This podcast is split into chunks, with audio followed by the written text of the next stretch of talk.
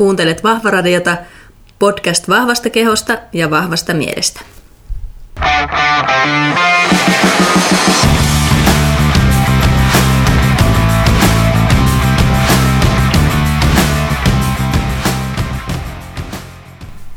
Tervetuloa Vahvaradion ihan ensimmäiseen jaksoon. Meikä on niin superinnoissaan tästä podcastista. Minä olen miettinyt tämän aloittamista nyt ainakin vuoden päivät reippaasti ylikin. Kerännyt rohkeutta, kerännyt jaksamista, kerännyt energiaa ja nyt on se aika, että mä uskallan aloittaa tämän podcast-homman ihan yksikseni.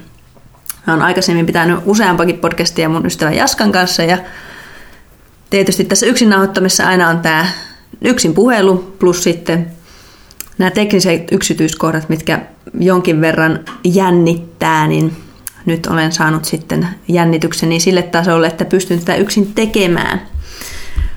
Mutta niille, jotka ei mua tunne tai minä en ole tuttu, niin tosiaan minä olen Hanna Kaisaraninen, eli Hanski, hyvinvointivalmentaja, personal trainer, ravintovalmentaja ja tuleva liikunta- ja urheilupsykologian ammattilainen, eli tällä hetkellä opiskelen Jyväskylän yliopistossa liikuntatieteellisessä liikuntapsykologiaa vielä seuraavat puolitoista vuotta. Ja tämä, miksi mä halusin tätä podcastia lähteä tekemään, on tosiaan se, että mulla ei ole pitemmän aikaa ollut semmoinen ikään kuin tarve ilmaista itseäni jollakin tavalla. Ja, ja nyt se on tämä podcast ehkä mulle sellainen luontaisin muoto, muoto tuoda näitä kaikenlaisia asioita, mitä mä täällä Jyväskylässä on oppinut, niin myöskin teidän tietoisuuteen. Ja noissa somepostauksissa niitä, jos olette lukenut, niin varmasti jonkin verran sitä tulee, mutta tuntuu, että mun pää niin kuin räjähtää kaikista tiedosta ja inspiraatiosta, mitä minä olen täällä saanut. Mulla ei ole mitään kanavaa oikein purkaa sitä. Ja, ja tämä podcast nyt pitäisi olla sitten, sitten sellainen, mutta älkää olko ollenkaan huolissaan. Minä en yksin puhelua aio harrastaa nyt seuraavia jaksoja, vaan mulla on tulossa aivan huikeita vieraita – jo useampia äh, pelottomia vieraita uskaltautumassa tähän munkaan puhumaan. En kerro niistä vielä sen enempää, mutta olkaa linjoilla. Varmasti todella inspiroivaa tarinaa tulossa. Ja oikeastaan tähän ihan alkuun mä voisin vähän esitellä tätä, että mikä tämä mun podcastin idea niin kuin muutenkin nyt on kuin se, että mä pääsen vaan täällä itse puhumaan, mikä on tietysti aina mukavaa. Mutta vahva radio, se nimi on ollut mulla mielessä nyt jo varmaan melkein kaksi vuotta, että jotain sen, sen tyyppistä mä haluaisin tehdä. Ja mihin se nimi liittyy, niin on siihen, että haluan tuoda semmoista tietoa ja inspiraatiota teille, jotta te voisitte tehdä itsestänne vahvempia sisältä ja ulkoa. Ja mulle se vahvuus tarkoittaa ei sitä, että, että on semmoinen kova ja vahva ja jotenkin häikäilemätön, vaan kaikkea mitä siihen semmoiseen henkiseen vahvuuteen kuuluu. Ja totta kai empatia ja herkkyys ja haavoittuvaisuus ihan, ihan yhtä lailla. Eli ettei se nimi hämää teitä, niin sellaisista asioista siinä on totta kai myös kysymys. Ja sitten vahvuuspuolelta tietenkin fyysisesti – Mä oon kova painoharjoittelu ja voimaharjoittelun kannattaja ja niistäkin asioista tullaan varmasti juttelemaan. Mä koen, että painoharjoittelu on semmoinen niin kuin äärimmäisen voimaannuttava, voimaannuttava juttu, mitä kaikkien pitäisi tehdä, koska siellä tulee vaan ihan älyttömän, älyttömän hyvä fiilis ja se nostaa itsetuntoa ja itsevarmuutta ja muuta. Että se liittyy olennaisena osana muuhun valmentajana ja sitten myöskin tähän podcastiin.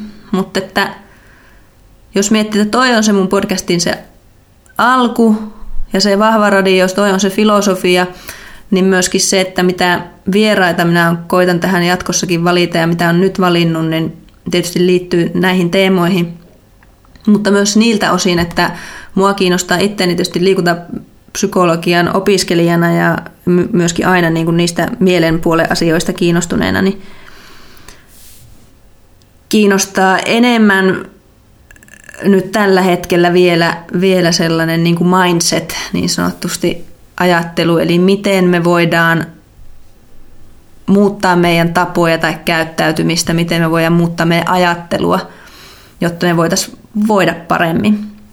Et sen puolesta varmasti mun vieraatkin liittyy enemmän semmoista, että se on semmoista filosofista arvopohdintaa ja mindset pohdintaa enemmän kuin sit semmoista ihan kylmää ravitsemusta ja liikuntafaktaa, vaikka niitäkin totta kai tullaan tässä podcastissa läpikäymään jollain tasolla.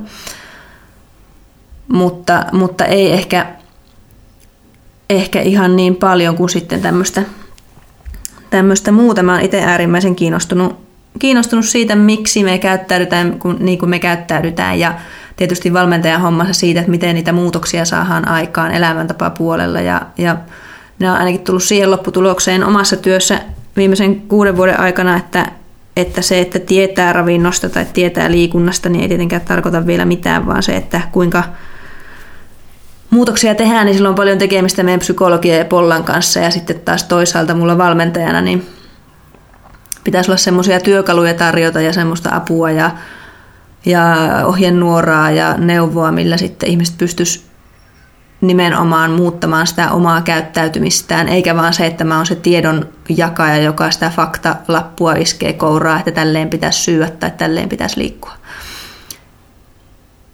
Joten ehkä siinä sille selvän epäselvästi ilmaistuna on nyt tämä mun taustafilosofia tälle podcastille. Ja ihan varmaan tosi moni tunteekin mut siellä jo ja tietää mun juttuja ja muita, mutta ajattelin, että silti esittelen nyt silleen sopivan lyhyesti niille, jotka minut jo tuntee, niin itteni tähän, tähän vielä sitten alkuun. Eli se, että mä oon toiminut pt ja valmentajana ja mä en oikein tiedä aina millä nimellä itseäni kutsua, koska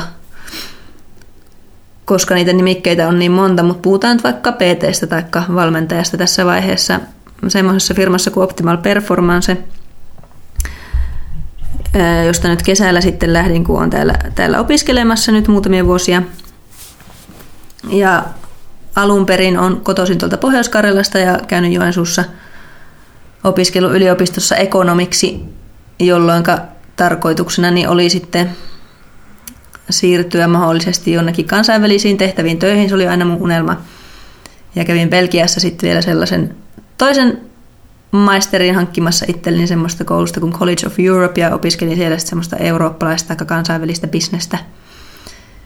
Ja se College of Europe on vähän semmoinen, siitä puhutaan semmoisena EU-mafiana, eli sieltä valmistuneet sitten hyvin helposti ohjautuu sinne EU-hommiin, niin kuin munkin kaverit sieltä sitten ovat niissä hommissa Brysselissä. Ja minä sitten kuitenkin tulin takaisin Suomeen ja menin sitten 2010 Aalto-yliopistoon tuonne, tuonne TKKlle tuotantotalouden laitokselle Otaniemeen semmoiseen monitieteiseen tutkimusryhmään töihin ja siellä minä olin sitten muistaakseni noin puolitoista vuotta tutkimassa yritysinnovaatioita muun muassa erilaisissa projekteissa ja sitten siellä rupesin miettimään, että että miten tämä elämä sitten tästä oikeastaan jatkus. Mulla oli pitkäaikaisia uniongelmia itsellä ja olin unilääkkeitä joutunut jo käyttää ja muuten oli aina ollut aika liikkuvainen ja hyvin terveydestä kiinnostunut. Tyyppi myöskin näännyttänyt itseäni aika pitkälti syömällä liian vähän, liikkumalla liian paljon ja nukkumalla todella huonosti vuosia. Vuosia sitten oikeastaan siihen saakka ja sillä Belgiassa ollessa vielä oikein kulminoitu, kulminoitu mun stressi kaiken kaikkiaan se koulu oli tosi raskas ja mulla oli henkilökohtaisessa elämässä semmoinen vaihe, että, että elämä, oli, elämä oli aika rankkaa. Silloin 2009-2010, jolloin ne uniongelmatkin sitten vielä paheni, joten ehkä silloin sitten, kun mä siellä tutkijana olin, niin oli jotenkin otollinen hetki sille, että hakeudun sitten silloin itse tuohon Optimal Performanceen verkkovalmennukseen, joka silloin vedettiin läpi ekaa kertaa, jossa myöhemmin sitten itse toimin myös valmentajana. Ja silloin sitten sen firman valmennus ikään kuin muutti mun elämän, että siinä järkeistettiin paljon mun syömistapoja, aloin syödä enemmän, liikkua fiksummin ja järkevämmin ja laadukkaammin ja aloin tehdä painoharjoittelua sillä tavalla oikealla tavalla, eikä vaan vähän heilutellen niin kuin mä olin aikaisemmin sitä tehnyt ja keskittynyt pitkälti aerobiseen. Ja mä olin ollut siinä vaiheessa se viisi vuotta unettomana, ellen pitempäänkin. Ja muistaakseni ensimmäisen puolen vuoden sisällä jo nukuin niin kuin useita normaaleja öitä, öitä siinä. Ja se oli mulle niin transformatiivinen kokemus ja niin mullistava kokemus jotenkin, että muistan miettineeni silloin, että mitä, mä olin niin sekaisin jotenkin se oman uran kanssa ja mihinkä tässä niin kuin lähti. Se jotenkin tuntui, että sydän ei kuitenkaan ollut mukana siinä mun EU- ja kansainvälinen ura hommassa ja mulla oli semmoinen hirvittävä vahva niin kuin palo on ollut aina pienestä asti auttaa ihmisiä ja varmaan se mun kansainvälinen urakin jollain tavalla tähtäisi sinne, että jos pääsee jonnekin Unicefille töihin, niin mä oon siellä auttamassa, auttamassa tämä maailmaa parempaan tilaan. Mutta sitten se alkoi tuntua siltä, kun mä olin sitä realiteetteja vähän nähnyt siellä Belgiassakin, että se on niin kuin liian kaukana ihmisestä.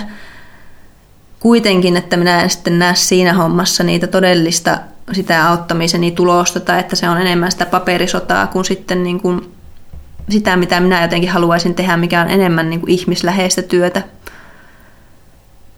Ja se, minkä mä siellä Aallossa ollessa huomasin, niin on se, että kaksi asiaa. Ensinnäkin se, että ne tutkijat, kenen kanssa minä tein töitä siinä äh, tutkimusryhmässä, niin oli oikeasti tosi intohimoisia siitä, mitä ne teki. Ja se oli mulle jotakin semmoista, mikä jotenkin herätti minut, koska mulla ei ollut siihen hommaan sellaista intohimoa ja terveisiä vaan kaikille vanhoille kollegoille, olette kaikki ihania, jos joku kuuntelee, mutta huomasin, että nämä on niin tosi jees, tämä työympäristö on tosi jees, mutta nämä asiat, mitä minä opiskelen tai tutkin, niin ei mua niin kuin kiinnosta.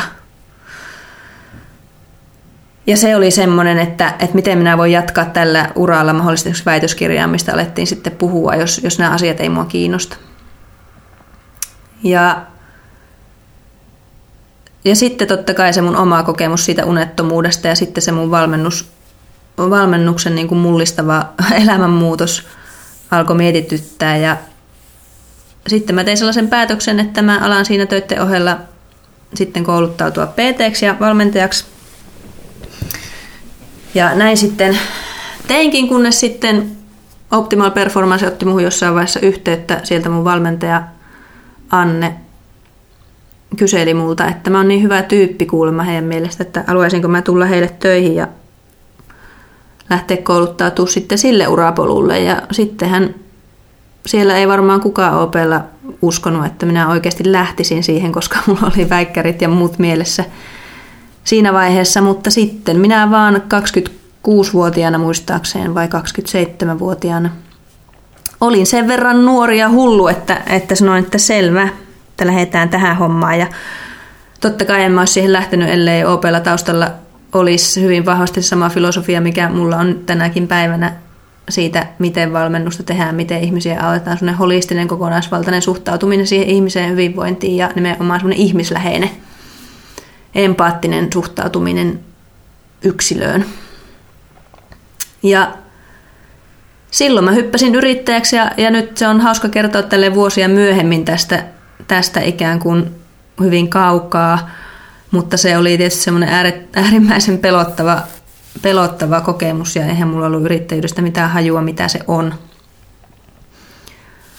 On ja siitä sitten lähettiin ja nyt jos mä koitan pitää tämän esittelyn nyt suhteellisen lyhyenä, lyhyenä, niin siitä mentiin sitten sille, että mä olin valmentajana valmentaja ja kouluttauduin sitten siinä, siinä sitten pikkuhiljaa lisää ja nyt sitten 2000 18 vuodessa eletään, niin 2014 vai joku 15, niin 2014 me sitten Optimal Performance Center perustettiin tuonne Vallilaan, missä mä olin sitten osa omistajana ja perustajana. Perustajana sitten, kunnes lähdin opintovapaalle, niin silloin sitten luovuin siitä omasta osuudestani, mutta sitten kolme vuotta rakennettiin sitä salia. Salia, jossa sitten oli omat, omat tuota, vielä totta kai paineensa ja, ja tuota, hirvittävästi uutta, uutta opittavaa, joka sitten mun osalta johti siihen, että hirvittävän tunnollisena, tunnollisena tyyppinä sitten viime vuonna, noin vuosi sitten, uuvuin siihen yrittäjyyteen oikeastaan. Mä en oikeastaan koskaan uupunut asiakastyöhön, vaan asiakkaat on mulle aina ollut semmoinen äärettömän iso voimavara. Mutta kai se on kaiken yhteisvaikutusta, että sitten huomasin, että, että, tämä, että olen iloton ja en saa enää oikein iloa mistään. Ja oikeastaan silloin mun piti tämä podcastkin aloittaa ja mulla oli se 2016 jo mielessä, että mä sen 2017 tammikuussa aloitan, mutta enhän mä sitten mitään aloittanut, kun, kun tuntuu, että ei ole aikaa oikein itsellekään. Niin sen takia vasta nyt 2018, kun olen toipunut toipunut tästä ja ne on, ketkä mun somepostauksia seurannut, niin ehkä tietääkin kuinka, kuinka olen sitten siitä toipunut, mutta nyt ollaan jo paljon paremmalla tolalla sen suhteen. Ja tosiaan nauhoitan tätäkin jaksoa nyt täältä Jyväskylästä mun opiskelijaboksistani. Ja tietenkin täällä elämän rytmi on sitten aika lailla, aika lailla leppoisampi, vaikka minä en sitä kyllä vielä tiennyt, kun tänne tulin viime syksynä, kun ei ollut opiskelijaelämästä enää mitään muistikuvia, että mitä se oikein onkaan. Ja mä jotenkin työelämästä tänne siirtyneen, niin olin syksy oikeastaan semmoisessa niin kuin puolittaessa shokissa siitä, kuinka löysää tämä kaikki on. Ja että oikeasti kun näin opiskellaan, että ei ole koko ajan niin kuin joku hirveä paine niskassa, mutta niin se vaan on. Että tällä niitä opintoviikkoja sitten kertyy ja mä en tiedä, mistä minä olisin nauttinut näin paljon pitkään aikaan. Tämä on ihan huikeeta ja upeaa olla täällä ja koen olevani äärimmäisen etuoikeutettu ja kiitollinen tästä mahdollisuudesta, mahdollisuudesta kaikille, että mä on täällä, täällä pysty olemaan niin Suomen valtiolle kuin mun miehelle kuin myös OPlle, jotka, jotka tuota, kaikki on näyttänyt vihreätä valoa tälle. Joten sen puolesta kiitos niille tahoille. Ja siinä oikeastaan se mun semmoinen historia nyt sanotaan noin 15 minuutissa tuli kerrottua, meni se vähän pitkäksi.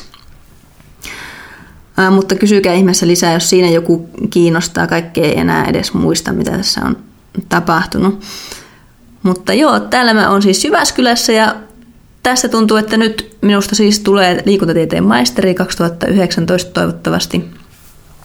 Ja ajattelinkin, että mä voisin tässä vähän seuraavaksi lörpöttää sitten tästä täällä olemisesta, koska tämä nyt on aivan eri maailma kuin missä minä olen elänyt viimeiset kuusi vuotta yrittäjänä. Ja mä oon oppinut täällä nyt jo yhden syksylukukauden aikana aivan sairaasti kaikkea ja mm, tuntuu, että, että semmoinen oma juttu on todellakin löytynyt. Ja se, mikä ehkä sitä hyvin kuvaa, niin on sellainen olo, että, että en koe, että olisin niin kuin ihan äärettömästi oppinut uutta sillä tavalla, että asiat olisi mulle tullut jotenkin aivan sillä tavalla niin kuin uutena millään kurssilla. Eli tuttujen asioiden kanssa painitaan, mutta se mitä mulla ei ole niihin asioihin ehkä ollut, niin on, että mulla on hyvin vahvana se käytännön osaaminen, mutta sitten se teoriapohja on huono. Ja se, että tuntuu, että niin kuin eräs opettaja sitä kuvaili, oli, että teoria antaa semmoiset juuret, joilla juurtua maahan ja sitten se käytännön osaaminen on sitten se puurunko ja se lehvästö, mikä siellä on. Että jos sitä teoriapohjaa ei ole, niin se puu ennen pitkää kaatuu ja, ja olen itse jotenkin sitäkin mieltä, että mun osa mun uupumisesta on ollut myös sitä, että mulla on ei ollut sellaista itsevarmuutta myöskään siihen valmennustyöhön siinä määrin kuin mitä minä nyt täällä Jyväskylässä näen, että se on mahdollista saavuttaa, kun sulla on vahvat juuret, niin sulla on aina joku mihin nojata. Plus sitten tietysti se, mikä täältä ehdottomasti on jo nyt saanut, niin on tämmöinen liikuntapsykologinen yhteisö. Eli tämä on tietysti tosi pieni, liikunta- ja urheilupsykologia on tosi pieni tiedeala ylipäätään siis koko maailmassa, eli kaikki kontaktit on on maailmallekin täältä saatavilla, koska on niin vähän näitä ihmisiä, jotka tällä alalla on niitä tosi ammattilaisia. Verrattuna esimerkiksi kauppatieteisiin, missä, missä mitä on aikaisemmin opiskellut. Että sen puolesta tuntuu, että semmoinen verkosto on löytynyt ja sitten semmoinen oma liikuntapsykologinen yhteisö, mikä jotenkin tuntuu, että mä oon aina kaivannut semmoista niin kuin ammatillista yhteisöä nimenomaan niin kuin akateemisella puolella – mitä en ikinä jotenkin kauppatieteestä onnistunut luomaan, koska musta tuntuu, että arvomaailma ja kaikki semmoinen on siellä jotenkin hyvin erilainen kuin minä olen. Tai jotenkin, tietysti se varmaan johtuu vaan siitä, että ei vaan kiinnostunut ne asiat, mitä opiskeli yksinkertaisesti. Että se on yksi semmoinen suurin varmasti vahvuus ja oppi, minkä minä olen täältä saanut, nimenomaan tämä yhteisö. Ja meillä on täällä ihan huikeat opiskelukaverit. Meitä on 12 tuossa meidän koulutusohjelmassa, eli tämä on tosi pieni. Meillä on tiivis, tiivis porukka, yhdeksän suomalaista ja kolme ulkomaalaista. Ja ohjelma on siis kansainvälinen, eli opiskelemme englanniksi kaiken ja kommunikoimme englanniksi, vaikka meitä on kansainvälisyys vähän vähissä, kun ollaan suomalaisia, on nyt näin monta, mutta, mutta me on sitten vitsailtu, että ollaanhan me Savosta ja Karjalasta ja Lapista ja niin edespäin, että se olkoot meidän international program sitten oppia suomalaisuudesta lisää. Ja se, että on saanut sellaisen yhteisön liikuntapsykologeista, niin siihen tosiaan mainitsinkin jo se, että tuntuu, että on saanut itsevarmuutta siihen omaan työhön. Ja myöskin semmoista vahvistusta sille, että se mun oma semmoinen valmennusfilosofia, mitä minä olen tässä kuuden vuoden aikana tietysti kerinyt niin käytännön työn kautta kovasti hahmottaa, mitkä on ne mun arvot esimerkiksi ihmisten valmentajana ja hyvinvointivalmentajana ja, ja personal trainerina, että mitkä ne mun arvot on, niin ne on saanut sillä tavalla vahvistusta, että mä oon aina ollut sitä mieltä, että semmoinen empaattinen ote on tosi tärkeää ja se ihmisen kuuntelu ja hyvät vuorovaikutustaidot. Ja tässä maailmassa, missä minä olen elänyt valmentajana, niin myöskin niin kuin ristiriitaista viestiä on saatavilla tosi paljon siitä, kuinka ihmisiä pitäisi valmentaa ja se on aina välillä sotkenut sitä mun omaa ääntä, että mä oon miettinyt, pitäisikö olla jotenkin kovempi tai pitäisikö olla jotenkin enemmän käyttää keppiä asiakkaiden kanssa ja niin edespäin. Ja nyt kun minä olen täällä näitä teorioita lukenut ja meidän proffien kanssa keskustellut ja täällä on tosi paljon aikaa keskustelulle meillä, kun meitä on 12 ja tämä psykologit tykkää myös keskustella aika paljon, niin se sopii mulle tosi hyvin niin on saanut sitä näkökulmaa ja sitä vahvistusta niin kuin myös ihan tutkimus, tutkimuksista sille ja tieteestä sille, että se miten minä olen tehnyt sitä hommaa, niin on ollut ihan se oikea myöskin niin kuin siltä puolelta. Että se mun intuitio tiede myös tukee sitä, miten mä oon tehnyt sitä omaa valmennustyötä. Ja sen takia musta tuntuu, että mä oon jotenkin uudesti syntynyt valmentajana täällä, että ne niin kuin omat arvot alkaa tosi vahvat ja se oma filosofia tosi vahva ja niitä on nyt vaikea enää niin kuin kenenkään heiluttaa, koska sillä on ne juuret sitten myöskin siellä tieteessä. Se on ehkä se tämän niin kuin suurin, mun suurin kuuluminen täältä Jyväskylästä. Moni mun vanha valmennettaja vaan on kysellyt Instassa ja Facebookissa multa kuulumisia. Kuulumisia, niin niitä minä yritän tässä nyt teille antaa. Et sellainen empaattinen vuorovaikutuksellinen, kuunteleva valmentaja minä haluan olla ja, ja sellaista valmennusta minä itse haluaisin. Ja, ja sitten jos sitä miettii, niin sellaista valmennusta tietysti kannattaa teidänkin haluta, koska se on myös se, mikä sitten ihan tutkitusti toimii. Ja täällä Jyväskylässähän tosiaan mä olen liikuntatieteellisessä, niin, ja täällä on aika tämmöistä urheilijakeskeistä keskeistä, eli nuorten kanssahan täällä tietenkin ollaan. Tuossa meidän ohjelmassa on onneksi muutama tämmöinen kääpä, niin kuin minäkin, jotka on tullut työelämästä sinne, niin se on myös tosi antoisaa kuulla heidän juttuja. Ja sitten meidän ohjelmassa ehkä se keski-ikä on pikkusen korkeampi kuin sitten tuolla tutkinto-ohjelmissa muualla liikuntatieteellisessä. Mutta semmoinen urheilukeskeisyyshän täällä on tosi vahva ja se pikkusen hämäsi syksyllä syksyllä sillä tavalla, että, että mä oon tuolta hyvinvointikuplasta tänne tullut ja jotenkin tottunut siihen, että sellaiset asiat niin kuin fyysinen aktiivisuus tai aktiivinen elämäntapa tai terveellisesti syöminen tai tämmöiset asiat on niin kuin jollain tavalla itsestäänselvyyksiä siinä maailmassa, missä minä olen elänyt. Ja nyt täällä sitten huomaakin, että se oikeastaan ne ei ole niin pinnalla, kun sitten se urheilu on tosi tosi iso juttu ja kaikilla on yleensä täällä joku urheilulaji, mitä ne harrastaa – harrastaa ja sitten tämä meikäläinen, joka vaan harrastaa ikään kuin ihan itsensä vuoksi ja oman terveytensä ja oman hyvän fiilikseen ja muun vuoksi, niin, niin on sitten tämmöinen kummajainen, johon nämä on tänne onneksi nyt jo tottunut, mutta, mutta että se on semmoinen, ollut semmoinen uusi aspekti mulle, kun minä en ole koskaan ollut kiinnostunut sinänsä urheilusta. Ja täällä sitten sitä on joutunut tosi paljon kohtaamaan ja mulla kaverit naureskeleekin tuossa porukassa, kun minä en koskaan tiedä ketään urheilijoita, enkä arvaile ihan väärin, enkä ole ikinä kuullut kenestäkään Sami Jauhojärvestä tai Mikko Ilosesta mitään, jotka ovat siis hiihtäjä ja golfaa ja kuulema. Öö, niin se on semmoista, semmoista, mikä tuntuu vähän vieraalta, mutta, mutta tuota, tietyllä tavalla tämä liikuntapsyko- liikunta- ja urheilupsykologia on tietysti sitten taas antanut semmoista ymmärrystä mulle, mikä mulla on ollut ehkä vähän sellainen naivia pöhkökäsitys urheilijoista semmoisena koneina.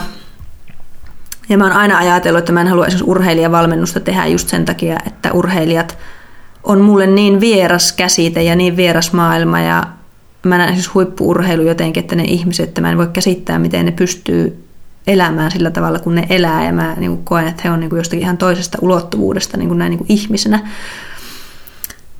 Ja näin minä olen ajatellut, mutta täällä mulla on sitten murtunut se käsitys, ja niin kuin mun proffa sanoi hyvin mulle tuossa syksyllä, että, että kuulen ne urheilijatkin on ihan samanlaisia ihmisiä kuin ne sun asiakkaat. Että ne on ihmisiä ja ihan samalla tavalla sinä voit niitäkin valmentaa, valmentaa kuin niitä sun asiakkaitakin. Ja se on ollut mulle semmoinen iso juttu, että ehkä – urheilupuolellekin minä voin sitten liikuntapsykologista osaamista niin jatkossa laajentaa, koska on ollut tyhmää sulkea urheilumaailma kokonaan ulkopuolelle, koska minähän tykkään olla ihmisten kanssa ja niitähän ne nyt tahtoo olla nuo urheilijatkin ainakin 75 prosenttisesti. Ja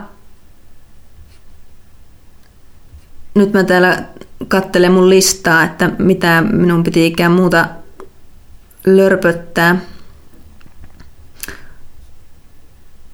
Joo, se ehkä vielä, vielä täällä opiskelusta, mitä mä oon oppinut, niin, niin on totta kai se, että, että mä oon nyt kohta 34 ja täällä on jengi tosi nuoria, nuoria niin se tämmöinen niinku mä alkanut sanoa itteni vanhaksi, vaikka ymmärrän tietenkin, että mä en ole vielä vanha, mutta täällä, täällä tietysti välillä tuntuu siltä.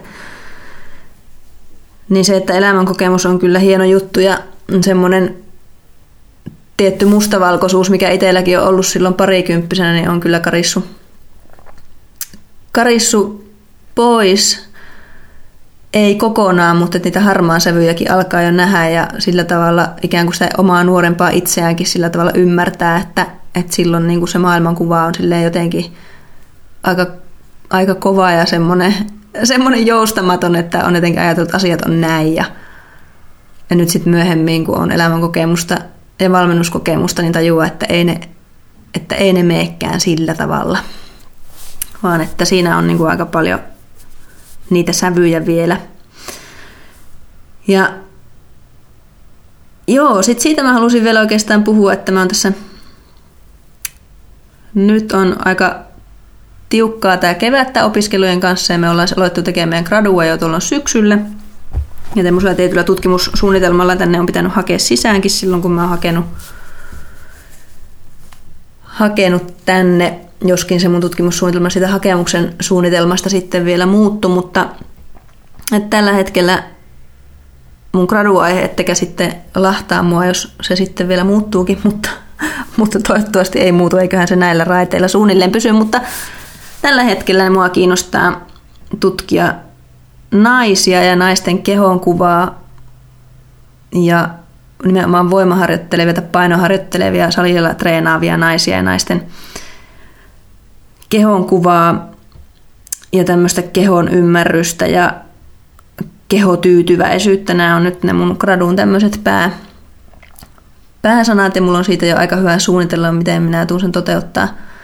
Mutta en kerro siitä yksityiskohtaisemmin, koska ne varmaan muuttuu jonkun 600 000 kertaa vielä tässä, mutta et sillä, että semmoinen on nyt mikä mua tällä hetkellä tosi paljon kiinnostaa ja se tietenkin liittyy ihan siihen, että, että mulla on itsellä ollut sellaisia niin kuin, mm, todellakin kehonkuva-ongelmia ja enkä tietenkään sano, että vieläkään on niistä sataprosenttisesti päässyt, mutta todellakin tämä elämänkokemus antaa semmoista, semmoisia sävyjä siihenkin asiaan, että, että niitä omia ajatuksiaan siitä ei ota enää niin vakavasti kuin joskus nuorempana, mutta totta kai minäkin olen ortoreksiasta, eli tämmöistä pakoomaisesta liikkumisen, liikkumisesta ja syömisen tarkkailusta aikanaan kärsinyt, mikä on jonkinlainen siis oikeasti syömishäiriö.